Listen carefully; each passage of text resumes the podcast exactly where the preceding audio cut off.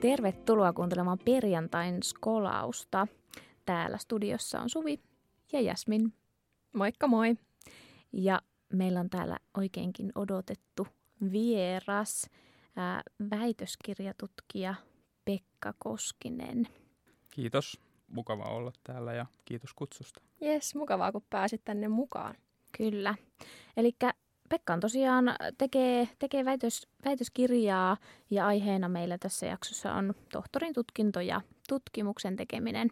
Monet kuuntelijat on varmasti kiinnostunut, että miten Pekka on tuolle tutkijan polulle ryhtynyt ja, ja päätynyt ja, ja millaista se tutkijana toimiminen oikein on. Joo, aivan varmasti.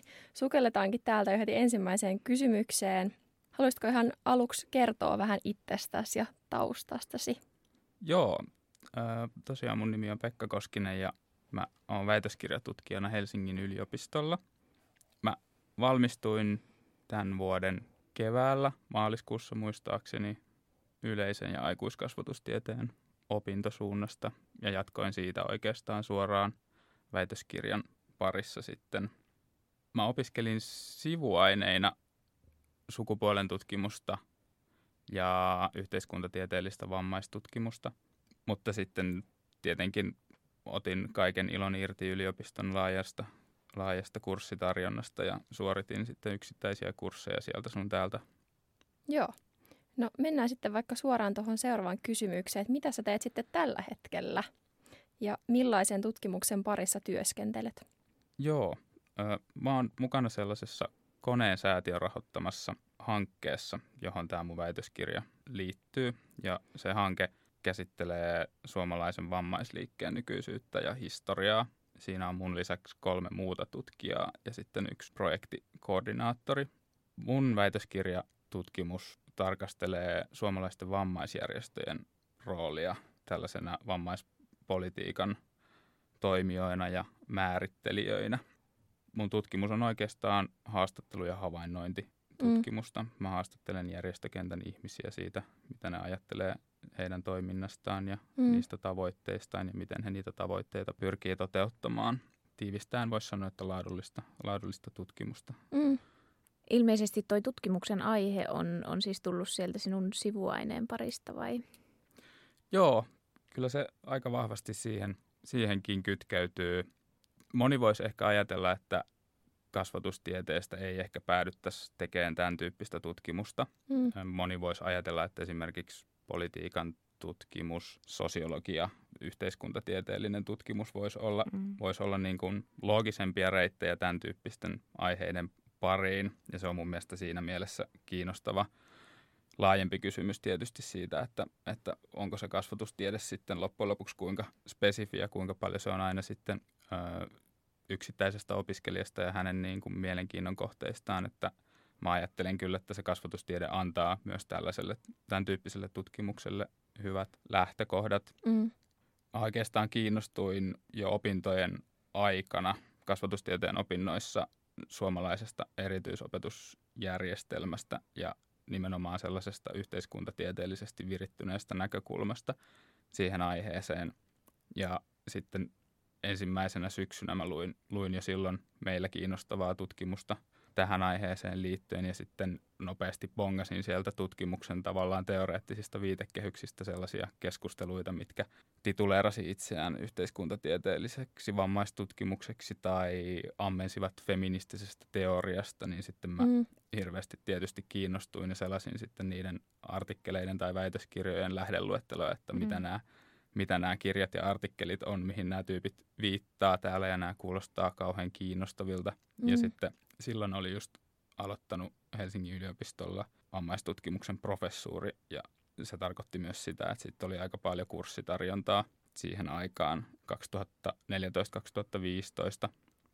ja sitten mä hakeuduin sinne ja aloin olemaan sitten vielä enemmän kiinnostunut niistä aiheista.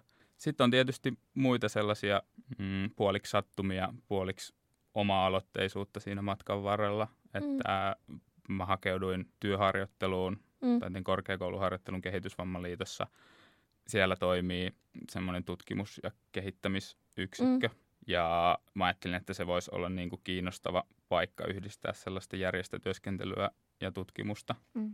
Ja sitten sen jälkeen tapas ihmisiä, ketkä teki väitöskirjaa meillä kasvatustieteellisessä tiedekunnassa tai oli sieltä valmistuneita tyyppejä. Ja Mm. sitten kun tietysti käy tilaisuuksissa, tutkimuskonferensseissa, seminaareissa, niin sitten tuolla alalla niin Suomessa piirit on aika pienet Mm. ja aina kun sinne tulee joku uusi opiskelija kiinnostuneena aiheesta, niin totta kai se vastaanotto on aika lämmin, että, että Mm. jotain kiinnostaa nämä aiheet, jolloin sitten aika helposti niin kuin tulee kutsutuksi ja imaistuksi mukaan siihen touhuun.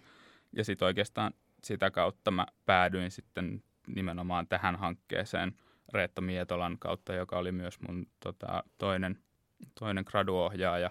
Mm. Niin sitten oikeastaan niihin aiho- aikoihin, kun mä tein gradua, alettiin suunnittelemaan tällaista hanketta, että pitäisi hakea rahaa tällaisen mm. teeman ympärille ja sitten muutamien vastoinkäymisten kautta ja tutkimussuunnitelman ympäripyörittämisen ja hienosäädön kautta sitten, sitten tota 2019 loppuvuonna koneen säätiöltä rahoitusta tähän saatiin ja sitten sitä kautta Mm. oikeastaan se polku on sitten kulkeutunut niin kuin tämän hankkeen pariin. Mm. Joo.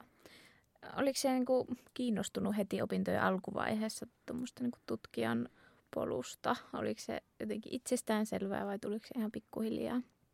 Se tuli ehkä pikkuhiljaa, että mä oon siinä mielessä mm, aika tyypillinen, tyypillinen, että mä oon tullut yliopistoon niin kuin aika monen välivuoden Mm. jälkeen ehkä vähän silleen, että ei oikein tiennyt, että mitä sitä haluaisi haluais tehdä ja sitten ehkä hakeutukin myös vähän sellaiseen, sellaisen pääaineen pariin, mikä ei sitten vaikutti kiinnostavalta, mutta ei kuitenkaan niin kuin ole liian semmoinen professiomainen, koska en mä silloin vielä itse halunnut. Mä tiesin, että mä haluan jotain muuta kuin niitä päivätöitä, mitä oli niin kuin sen neljä vuotta tehnyt, mutta että en mä kyllä tut, tutkijuutta silloin ihan alussa pitänyt oikein itselleni sopivana vaihtoehtona, että kyllä se pikkuhiljaa oikeastaan sitten tuli, Mm.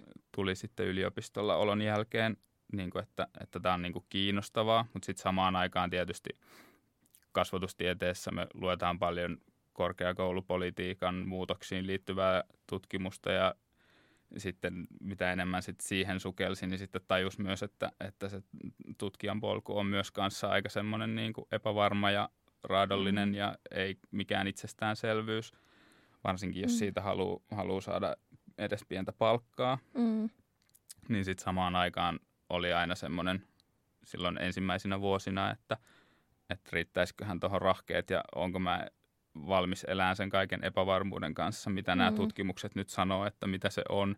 Että joo, ei, ei ollut. Että kyllä mulla aina oli semmoinen pieni, pieni niin kuin takaportti, että sitten mä voisin tehdä jotain, jotain muuta, jos se ei, ei aukeaisi se tutkijan polku. Mutta kyllä mä Mm. sitten niin kuin viimeistään Kandin tutkielmassa ja Kandiseminaarissa innostuin siitä, että, että, että sitten kun pääsi pidemmän aikaa keskittymään siihen omaan, omaan juttuun ja työskentelyyn ja oli inspiroiva ympäristö Kandiseminaarissa ja kannustava ohjaaja, ketä osasi sanoa niin kuin oikeita sanoja, niin sit siinä vaiheessa mä kyllä niin kuin aloin sit jo määrätietoisemmin niin kuin ajattelen sitä, tai silloin se aukesi Mm. aukesi sellaiseen tulevaisuushorisonttiin myös ehkä itsellekin ja sitten oli valmis silleen, että tässä on niin paljon niin kuin hienoja juttuja, että nyt ne epävarmuustekijät ei enää olekaan niin, mm. niin suuressa roolissa mm. siinä, että niiden kanssa on valmis, valmis kyllä sitten elämään.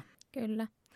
Siis toihan niin kuin, opintojen alkuvaiheessahan tosi monella on varmasti se, että tutkijasana tai tutkimussana vähän kavahduttaa, Mm. mutta ehkä just siinä kandissa, kun pääsee vähän paneutumaan syvällisesti aihe- aiheeseen, mutta erityisesti niin kuin gradun parissa, niin varmasti monellakin herää semmoinen ajatus, että vitsi olisi siistiä niin kuin jatkaa tätä tutkimusta ja, ja tehdä tätä enemmänkin. Mm. Että et niin kuin mitä pitemmälle pääsee niin kuin opinnoissa, niin sitä äm, ehkä todennäköisemmäksi se vaihtoehto muuttuu. Mm. Joo, ja mulla tuli myös niinku tutkimuksen tekemisestä, että usein varmaan, tai usein ehkä onkin semmoinen niinku ajatus, että tutkijat, tai semmoinen stereotypia siitä, että minkälainen tutkija on ja minkälaista tutkijan työ on, että tutkijat työskentelee yksin omissa kammioissaan, niin onko se semmoista, ja että mm, vaatiiko jotain tiettyä luonnetta, että pääsee niinku tutkijaksi tai jotain tiettyjä ominaisuuksia, ja onko se sitten loppupeleissä niin semmoista niinku stereotyyppistä, mitä siitä ehkä helposti ajatellaan? No ei se kyllä ole. Että kyllä se on aika sitkeä stereotyyppi ja sitten Mhm. totta kai tutkijatkin itse sitä välillä parodisoi, että täällä vaan norsunluutornissa istutaan irrallaan mistään niin kuin oleellisista ongelmista. Ei, ei missään nimessä. Ja mä ajattelen, että ainakin jos muistelee omia aikoja tai omia kursseja, niin miten niitä stereotyyppejä oikeastaan tai niitä stereotypioita Mm. murrettiin tai miten ne murtu, niin oli oikeastaan se, että ainakin silloin meillä kursseilla niin väitöskirjatutkijat oli jo tosi vahvasti mukana esimerkiksi kursseilla opettamassa ja Mhm. kertomassa omasta tutkimuksestaan. Eli tulee semmoinen niin kuin yhteys, että sä voit sitten luen, luennon jälkeen jäädä keskustelemaan siitä hänen tutkimusaiheestaan, mm. Kuuntelemaan lisää myös siitä ja mahdollisuus esittää niitä konkreettisia kysymyksiä. Mm. Mutta jos niitä väitöskirjatutkijoita pidetään ikään kuin piilossa, ettei ne ole millään Mm. tavalla läsnä siinä niin kuin opiskelijan arjessa, niin en mä yhtään ihmettele, että jos se sun niin kuin mielikuva tutkijasta tulee populaarikulttuurista tai sitten muutamista professoreista tai yliopistonlehtoreista, niin ne antaa. Mm. kuitenkin sitten aika erilaisen kuvan. Kyllä, just näin. Toi on valitettavan yliopistokohtaista ilmeisesti, Mm. että, että niin kuin omassa yliopistossa ei hirveästi tiennyt siitä tutkimuksesta, mitä siellä tehdään, eikä, eikä nähnyt niitä tyyppejä. Joo. Että sitten jos, no oma kandi, kandi ja graduohjaaja ja sitten muutamat, Mm. muutamat opettajat, mutta ei Mm. he oikein niin kuin kertonut omista tutkimuksistaan. Mm, joo. Joo, mä voin kyllä, niinku, tai mä samaistun Pekkaa, että tosiaan kun mäkin Helsingin yliopistossa opiskelen, niin siellä tosiaan, tai sama, sama niin kuin yliopistoa Mm. käydään, niin, niin siellä tosiaan just koen, että, että niin kuin tota, noi väikkäritutkijat, niin ne tulee silleen justiinsa kertomaan mielellään siitä, mitä he tekee, ja Joo. tuntuu, että ne on sellaista niin kuin hel- helposti lähestyttäviä, mutta on haluaisin mahtavaa. esittää tämän kysymyksen, koska mun mielestä oli aika mehukas kuitenkin käsittelyaihe. Kyllä. Joo. No Pekka, millaista se sinun työ sitten niin kuin konkreettisesti on? Onko se, tai et varmaan ole yksin siellä kammiossa, mutta mitä sinä teet niin kuin tyypillisinä päivänä tai viikkoina tutkijana? Joo, toi on hyvä kysymys. Varsinkin nyt tämän koronapandemian aikana se on ehkä aavistuksen enemmän yksin, No joo. yksin työskentelyä Mm. kuin yleensä, mutta kyllä mä silti olen jatkuvasti lähes päivittäin tekemisissä meidän hankkeen muiden, muiden tutkijoiden kanssa. Mun konkreettinen työ tällä hetkellä koostuu siitä, että mä luen, kirjoitan, luen, kirjoitan, luen, kirjoitan. Mm. Se on, se on osa sitä työtä ehdottomasti, varsinkin tässä alkuvaiheessa, kun, kun on ikään kuin aloittanut väitöskirjatyön, niin siihen liittyy totta kai paljon uuden oppimista, paljon lukemista, että opinnäytetöissä totta kai niin kuin harjaantuu lukemaan ja ajattelemaan artikkeleita ja kirjoja, Mm. mutta mä sanoisin, että, että väitöskirjatyössä se on vielä pikkasen syvällisempää ja sitten, jotta löytää ikään kuin sen oman tutkimuksellisen keskustelun, niin pitää hahmottaa vielä ehkä laajemmin niitä taustakeskusteluita tai sellainen maalata se maisema ja sitten se oma pieni Niin. nurkka sieltä, niin siihen liittyy totta kai paljon ihan, ihan konkreettisesti lukemista ja kirjoittamista ja muistiinpanoja. Mm. Mutta tässä hankkeessa työskentely on siinä mielessä tietysti tuo omat, omat kuvionsa, että siihen liittyy paljon sellaista käytännön työtä. Tietysti niin kuin aineiston tuotanto on aina, aina aikaa vievää Mm. ja sitä tehdään nyt sitten koronan salli, sallimissa puitteissa. Meilläkin on aineiston tuotanto siirtynyt ja muuttanut Mm. muotoon tässä matkan varrella. Mm, mutta ihan konkreettisia juttuja liittyen tutkimushankkeessa työskentelyyn on myös se, että mä teen nettisivuja meidän hankkeelle ja perustan sosiaalisen median tilejä ja sen sellaista hyvin, hyvin konkreettista Mm. työtä Mm. myös siinä niin kuin ohella, mikä on myös tosi hienoa, että on jotain tällaista niin kuin aika selkeää, mikä ei on sitten tosi, tosi muuta kuin se kirjoittaminen ja lukeminen. Mm. Just. Joo. Tosi konkreettista kanssa pääsee niin kuin oikeasti tekemään. Mm. Mulla tuli itse asiassa kans tuohon, tota, ö, tai vähän niin kuin toi, mitä sä kerroit tuosta niin kuin lukemisesta, oppimisesta ja niin kuin tekstin silleen käsittelystä, niin sekin ehkä vähän rikkoo toista tavallaan stereotypia, mikä saattaa helposti olla, että kun mennään tohtori koulutettavaksi, niin yleensä jotenkin tai ainakin omassa mielikuvassa, en tiedä onko se yleisemminkin, mutta tulee jotenkin semmoinen kuva, että pitäisi olla jotenkin hirveän valmis jo siihen. Mutta eihän se vissiin näin kuitenkaan ole, että nimenomaan on Mm. koulutettava. Joo, ehdottomasti. Ja tuossa tullaan mun mielestä siihen niin kuin termistön hienouteen ja Mm-hmm. niiden niin kuin käyttöön. Eli mä yleensä puhun itsestäni väitöskirjatutkijana, mutta mm. sitten aina kun mä haluan olla armollinen ja anteeksiantava itselleni, mm. niin sitten mä puhun tohtori koulutettavasta, koska se alleviivaa myös sitä, että tässä ollaan myös opiskelemassa ja, ja. ja oppimassa ja ei olla vielä valmiita. Että se, on, se on nimenomaan tämän tohtorikoulutuksen niin kuin mm. yksi päämäärä, että sitten minä olisin itsenäinen tutkija ja. sen jälkeen, että, että vielä voi olla sitä kautta niin kuin armollinen itselleen ja ehdottomasti Joo. nimenomaan näin mä, mä oon vahvasti sitä mieltä, että siinä missä me puhutaan helposti peruskoulun kontekstissa sellaisesta niin kuin ei umpiperiä ja pyritään nuorille opiskelijoille mahdollistamaan semmoinen mahdollisimman avoin tulevaisuushorisontti, mm. niin mä ajattelen kyllä, että, että kyllä meidän pitäisi pikkasen hangotella sitä vastaan, että yliopistolla sun pitäisi sitten niin kuin ekana vuonna myös samalla tavalla tietää, mitä sä teet ja alkaa niin kuin aktiivisesti pyrkimään mm, sitä mm. kohti. Että ei, ei missään nimessä sellaista kulttuuria ainakaan mun mielestä kannata liikaa, liikaa korostaa, että se pitäisi olla nimenomaan valmis, kun ryhtyy väitöskirjatyöhön. Mm. Että siinä mm. ollaan tosiaan vielä opiskelemassa ja mm. oppimassa. Näinpä. No mitä kaikkea ne tohtoriopinnot sitten oikein pitää sisällään? Siinä on ihan oikeastaan semmoinen perustutkinto-opinnoista tuttu hakuprosessi. Ja. Eli kaikki alkaa sillä, että haetaan jostain yliopiston tohtoriohjelmasta mm. tohtorikoulutettavan oikeutta, eli jatko-opinto-oikeudesta puhutaan. Konkreettisesti se, jos mennään tällaiseen niin kuin prosessikuvaukseen, mm-hmm. mm.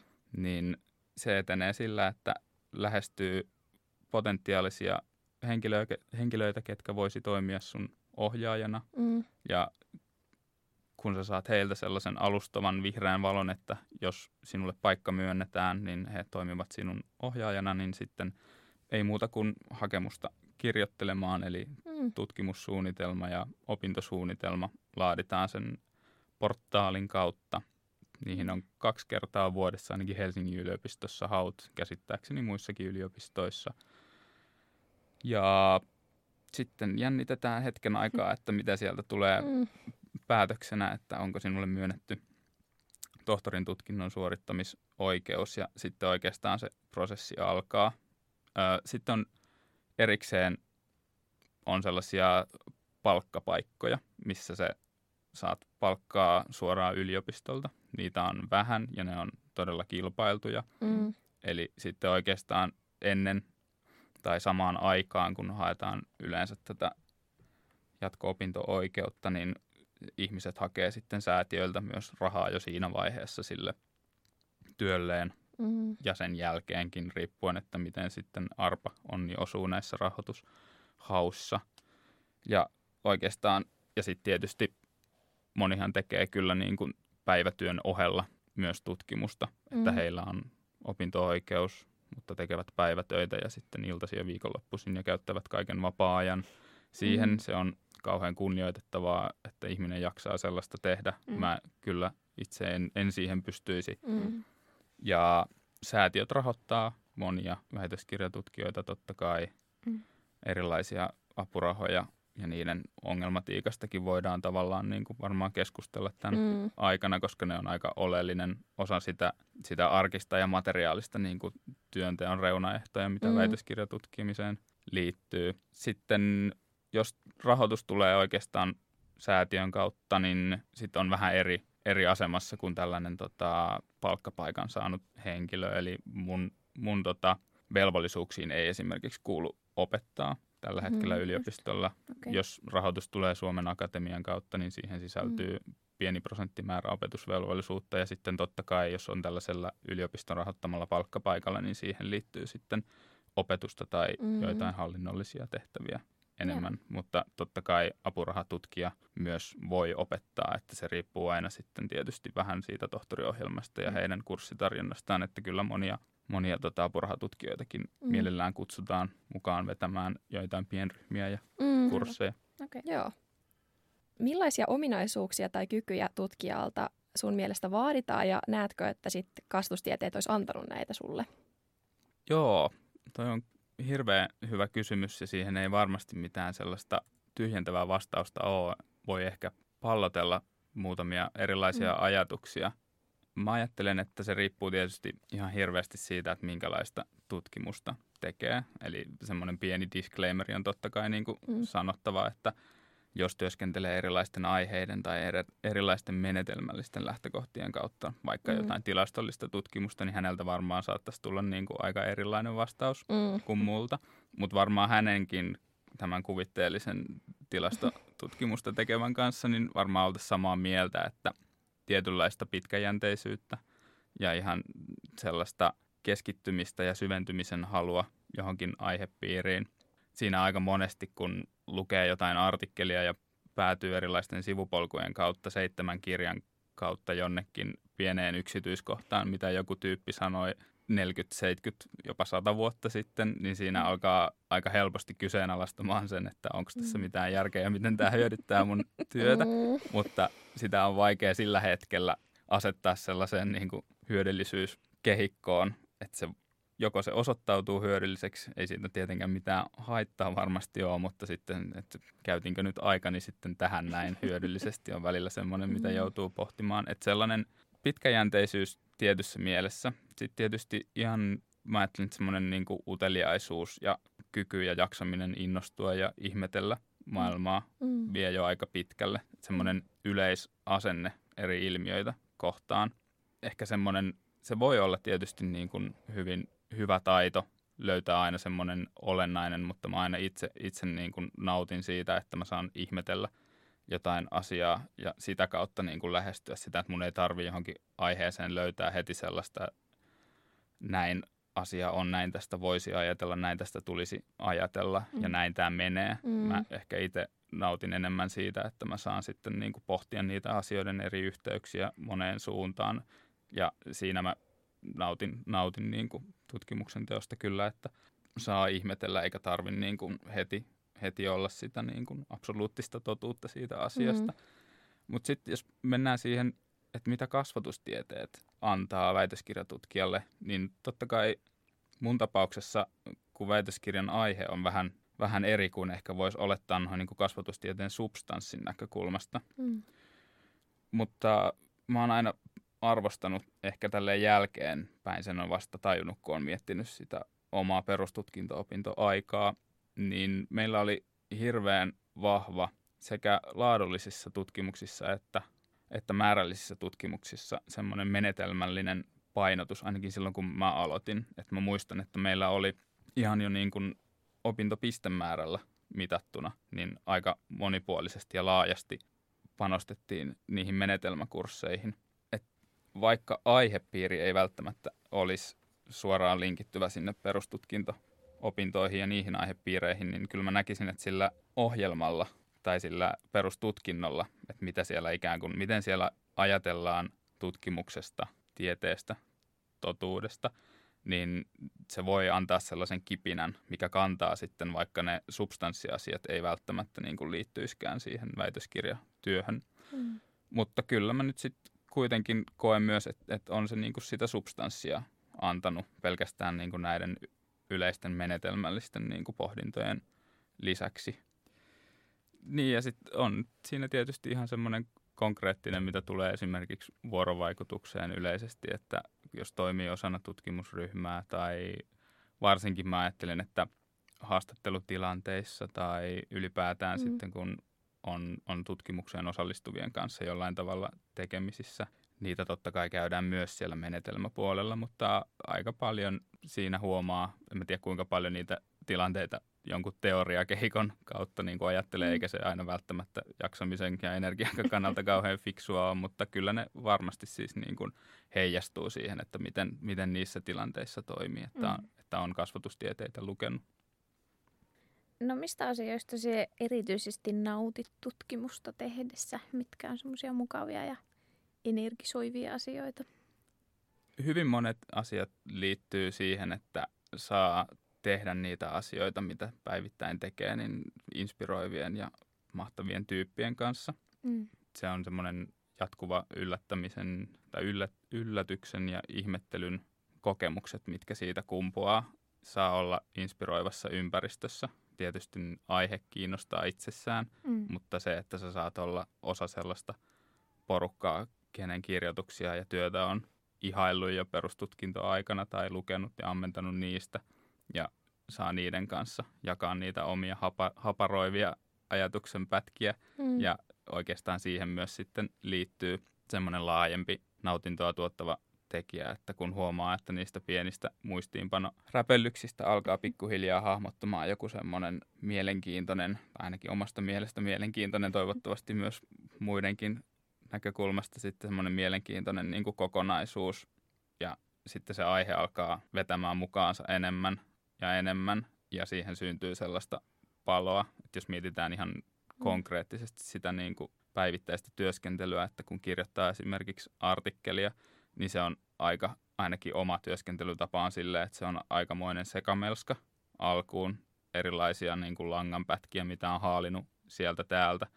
Ja sitten kun siinä prosessissa pikkuhiljaa ne langapätkät alkaa yhdistyä toisiinsa ja siitä alkaa muodostua jotain sellaista, mitä ei pystynyt hahmottamaan siinä vaiheessa, kun siihen prosessiin alkoi, niin sit se, on, se on todella mun mielestä niin kuin nautintoa mm. tuottava hetki. Ja totta kai se menee sitten vuoristorataa, että sitten myös pikkuhiljaa, kun niitä langanpätkiä alkaa yhdistyä, niin sitten tulee uusia turhautumisen aiheita, mutta mm. kuitenkin se semmoinen niin prosessi ja se palautuu mun mielestä myös siihen, että mitä tutkijalta vaaditaan. Eli ei voi olla liian mun mielestä, tai mä ajattelen sen niin, että ei voi olla sellaista ää, liian pikavoittoja hakevaa asennetta, että se vaatii aika paljon sellaista niin kuin edes takas huopaamista ja mm. sen sietämistä, mutta sitten ainakin mulle sen vastakohtana tulee sitten todella paljon nautintoa siitä, että se ajatus alkaa niin kuin rakentua ja kulkeutuu uusiin suuntiin, mitä ei siinä alkuvaiheessa osannut edes kuvitella vielä. Itsekin muistaa omaa pientä, pientä tutkimusta tehdessä, että just nimenomaan toi, että niistä pienistä. Puroista mm. alkoi muodostumaan se isompi joki ja niin kuin tajuaa, että hei, että nyt nämä kaikki teoriat, mitä mä oon lukenut, niin nämä jotenkin linkittyy yhteen ja nämä mm. linkittyy myös tähän minun aineistoon ja niin kuin se on mahtava tunne kyllä. Mm. Joo, ehdottomasti. Ja toi oli mun mielestä tosi hyvä esimerkki ja sitten yleensä siinä vaiheessa niin myös hahmottaa jotain sellaista, että, että siellä on ehkä oikeasti jotain sellaista, mitä muut ei ole ainakaan mm. vielä kauhean syvällisesti ajatellut tai kirjoittanut, jolloin sitten myös sä mm. osallistut sillä sun, mikä aluksi oli niitä pieniä puroja ja jossain vaiheessa vähän isompi joki, niin sä osallistut myös johonkin laajempaan mm. keskusteluun ja laajempaan tiedeyhteisön keskusteluihin. No mitkä sitten on semmoisia haastavia tai vähän ikävempiä asioita? No jos nyt ei enää palata hirveän tarkasti tuohon epämukavuuden sietämiseen ja sen kanssa elämiseen. Se nyt on totta kai läsnä siinä mm. työskentelyssä lähes päivittäin. Haastavimpana mä oikeastaan pidän ihan sellaisia niin kuin tutkimuksen teon tosi materiaalisia reunaehtoja. Mm-hmm. Eli mistä sä saat palkkaa, mistä sä saat tietokoneen, mm. mistä sä saat työskentelytilan ja miten kaikki nämä järjestyy. Ne on oikeastaan mun mielestä sellaisia niin kuin haastavampia ja sellaisia laajempia rakenteellisia ongelmia, mitkä ehkä sysää loppuvaiheessa olevia perustutkinto-opiskelijoita jonkun ehkä niin kuin vakaamman työuran piiriin. Rahoitus, mm. siitä voisi pitää oman luentosarjansa ja siitä totta kai niin kuin paljon, paljon kirjoitetaan ja monet sitä ihan myös työkseen tutkii, että miten tutkimusmaailman rahoitus toimii ja minkälaisia ongelmia siihen liittyy. Mm.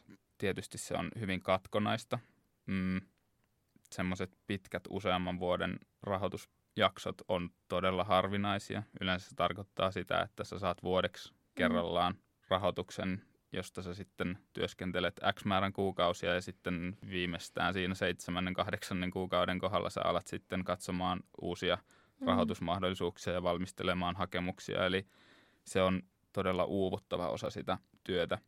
Sitten totta kai paljon voisi myös puhua siitä, että mikä on apurahatutkijan asema yliopistolla. Et totta kai siinä tutkimusryhmässä niin on paljon sellaista kannattelevaa yhteisöllisyyttä, mutta valitettavasti meidän yliopistojärjestelmä on aika tehokas luomaan sellaista kahden, kolmen, neljän, ellei viidenkin kerroksen väkeä sinne yliopistoon, mm-hmm. riippuen siitä, että mikä sun työsuhdeasema on siellä – ja apurahatutkija valitettavasti nimenomaan näissä tällaisissa työhuoneisiin, työtiloihin, työterveyshuoltoon liittyvissä asioissa ei ole, mm. ei ole kauhean vahvoilla. niin oikeastaan ne on sellaisia, mitkä eniten, eniten tässä työssä rassaa. Se, mikä tietysti huojentavaa on, vaikka ongelmat on isoja ja rakenteellisia syviä, niin on myös se, että niihin on ihan liittojen taholta puututtu ja yliopistoilta on myös tullut aina satunnaisesti sellaista signaalia, että nämä ongelmat tunnistetaan ja niihin pyritään puuttumaan. Se, että missä vaiheessa ja miten ne sitten konkretisoituu, niin on, on aina tietysti kysymys, mutta niitä myös sitten toisaalta liittojen toimesta seurataan. Ja sitten myös sellainen kollektiivinen tunne siitä, että ei ole siinä asemassa yksin, mm. vaan on niitä ihmisiä, kenen kanssa myös sitten jakaa sitä mm. harmitusta, niin se, se jo kantaa aika pitkälle. Että näistä, näistä oikeastaan niin kuin isoista, isoista asioista huolimatta mä kyllä oon silleen niin kuin vahvasti plussan puolella siitä, että mitä se sitten työ antaa. Mm. Nämä välillä, välillä nämä tällaiset isot asiat tuntuu sellaiselta niin kuin tuulimyllyjä vastaan taistelemiselta, mutta ne myös helposti sit uuvuttaa, jos niitä lähtee liikaa, että niistä on hyvä olla niin kuin tietoinen, niistä on hyvä pitää ääntä ja on hyvä hakeutua ihmisten pariin keskustelemaan niistä, eikä hautoa niitä yksin, mutta ei ne mun mielestä saa myöskään olla sit liian sellaisia lamaannuttavia. Et mm. Pitää jollain tapaa myös sit niin kuin luovia siellä arjessa, totta kai tiedostaen, että tällaisia ongelmia on yliopistolla ja pyrkiä sitten mahdollisuuksien mukaan niihin vaikuttamaan. Kyllä. Mm. Niin ja niin kuin kaikissa työpaikoissa on ne hyvät niin. ja huonot puolensa ja niitä mm. täytyy sietää. Juuri mm. näin. Ja tässä ehkä tulee vielä sitten se, mitä mä ajattelen, että kasvatustiede antaa, niin varsinkin jos yhtään opintojen aikana olisi sitten työ organisaatiokulttuuriin. Yliopisto mm. nyt on totta kai vähän erilainen organisaatiokulttuuriltaan, mutta ihan myös sit niin kuin korkeakoulutuspoliittinen tutkimus, mihin on vaikea olla törmäämättä osana kasvatustieteen opintoja, mm. niin mehän saadaan, tai siis kasvatustieteilijät hän saa ne välineet analysoida sitä vallitsevaa asiantilaa, jolloin se on ihan eri asia. Sun ei tarvi olla semmoinen jatkuva epämukava pisto jossain kyljessä siitä, että mistäköhän tämä epämukavuus johtuu, vaan että sulla on ne työkalut analysoida, että okei, tämä mun epävarmuustunne ei nyt ehkä johdu siitä, että mä oon välttämättä huono tässä hommassa, niin vaan että nämä mm. rakenteelliset reunaehdot nyt niin kuin tuottaa tällaista jännitettä tähän työhön ja sitä kautta voi hakea jotenkin siihen vallitsevaan tilaan jonkin, jonkinnäköistä niin kuin mm. järkeilyä. Kyllä. Just näin. Se ei ole välttämättä niin kuin minä, vaan se johtuu tästä niin kuin näistä rakenteista ja mm. yhteiskunnan niin kuin luomista. Niin, mitä pitää ihan jotenkin itsestään selvänä, mutta mikä on mikä tieto, tieto ja tuommoinen niin kuin, tai että ymmärtää sen, niin se on tullut sieltä opinnoista. Että ei, mm. ei se ole kaikille niin, niin mm. selvää, miten toi maailma toimii. Mm. Just mm. näin. Musta oli niin jotenkin mielenkiintoista kuulla tästä, koska ei ole aikaisemmin osannut ajatellakaan, että, niin kuin, että niin kuin apurahatutkijana on, niin kuin kuulostaa, että kuitenkin melko ahtaalla niin kuin jossain määrin.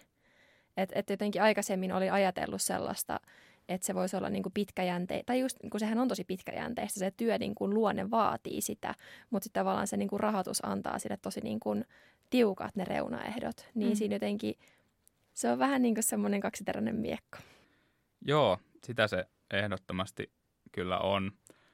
Samaan aikaan totta kai on hyvä muistaa, että ainakin mitä itse haluaa tuoda, että, että yleinen keskustelu työelämän epävarmuudesta, niin vaikka se on vahvasti läsnä yliopistolla ja erittäin vahvasti läsnä apurahatutkijan mm. työssä, niin totta kai se on, se on eri asia kuin jollain muilla mm. työsektoreilla. Että kyllä mä koen silti olevani niin kuin ns. hyvässä asemassa, vaikka, mm. vaikka olenkin koko ajan pätkärahoituksella ja mm. ei tiedä, tiedä, mitä sitten tulevat vuodet näyttää. Mutta joo, sekään ei myöskään ole tavallaan niin kuin oikeutus sivuuttaa niitä ongelmia, että, että kyllähän me mm. niin kuin yliopistolla totta kai ollaan niin kuin hyvässä asemassa suhteessa muihin, muihin ammatteihin, mitkä on tosi kovien muutos- ja joustavuuspaineiden alla tässä yhteiskunnassa. Mitäs sitten tutkimuksen jälkeen tapahtuu tai missä näet itsesi tulevaisuudessa ja mistä sä unelmoit? Toi on hyvä ja vaikea kysymys. Oikeastaan varmaan aika samanlaisia ajatuksia tai semmoisia hapuilevia, hapuilevia ajatuksia, mitä jos joku olisi kysynyt vaikka kuusi vuotta sitten, että missä sä näet itsesi niin. tulevaisuudessa, niin mm, mä tietysti toivon, että mä voin jollain tapaa jatkaa tutkimuksen teon parissa, oli se sitten yliopistossa tai jossain muualla, niin sen sitten aika näyttää. Mutta kyllä mä nyt oon sen verran innoissani tästä ainakin vielä ja koen tämän niin kuin omaksi jutuksi, nyt kun on sitä vähän päässyt konkreettisesti tekemään, että kyllä mä ehdottomasti nyt huomattavasti enemmän niin kuin pyrin, pyrin kohti sitä tutkijuutta kuin ehkä sit silloin perustutkinto aikana, että se, se näkemys on niin kuin vahvistunut.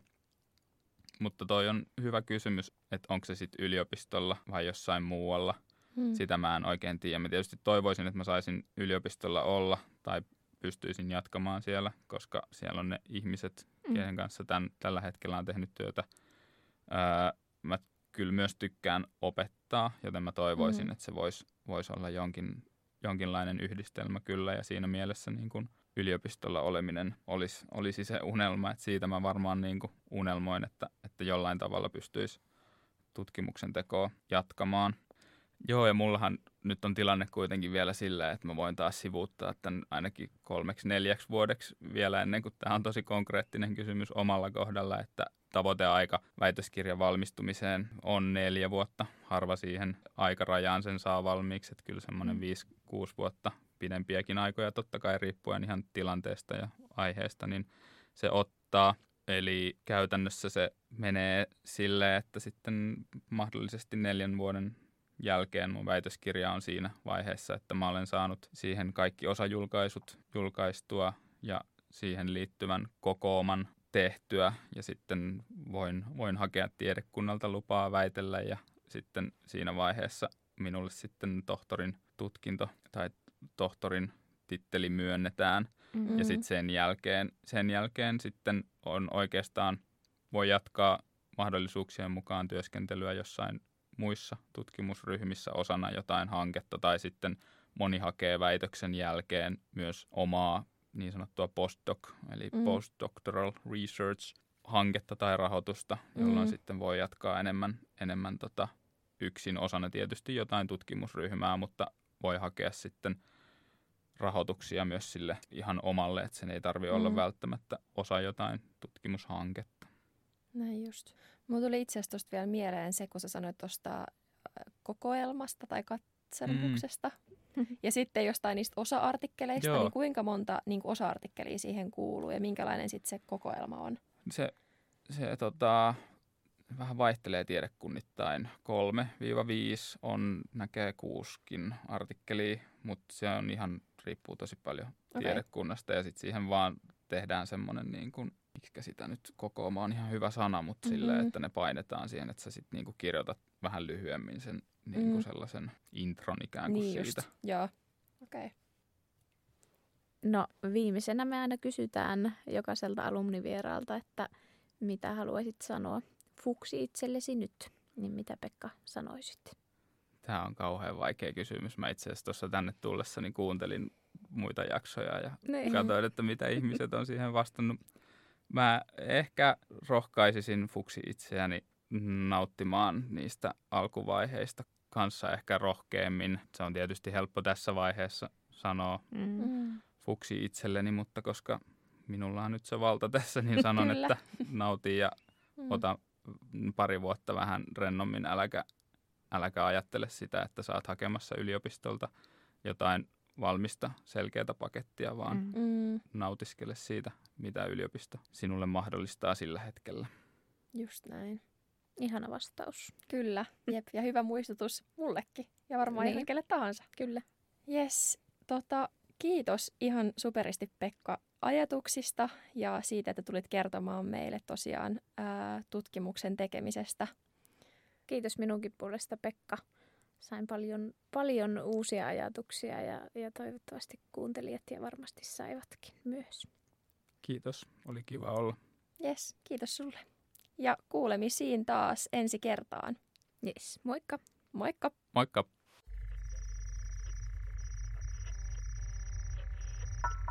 Hihi. Jakso.fi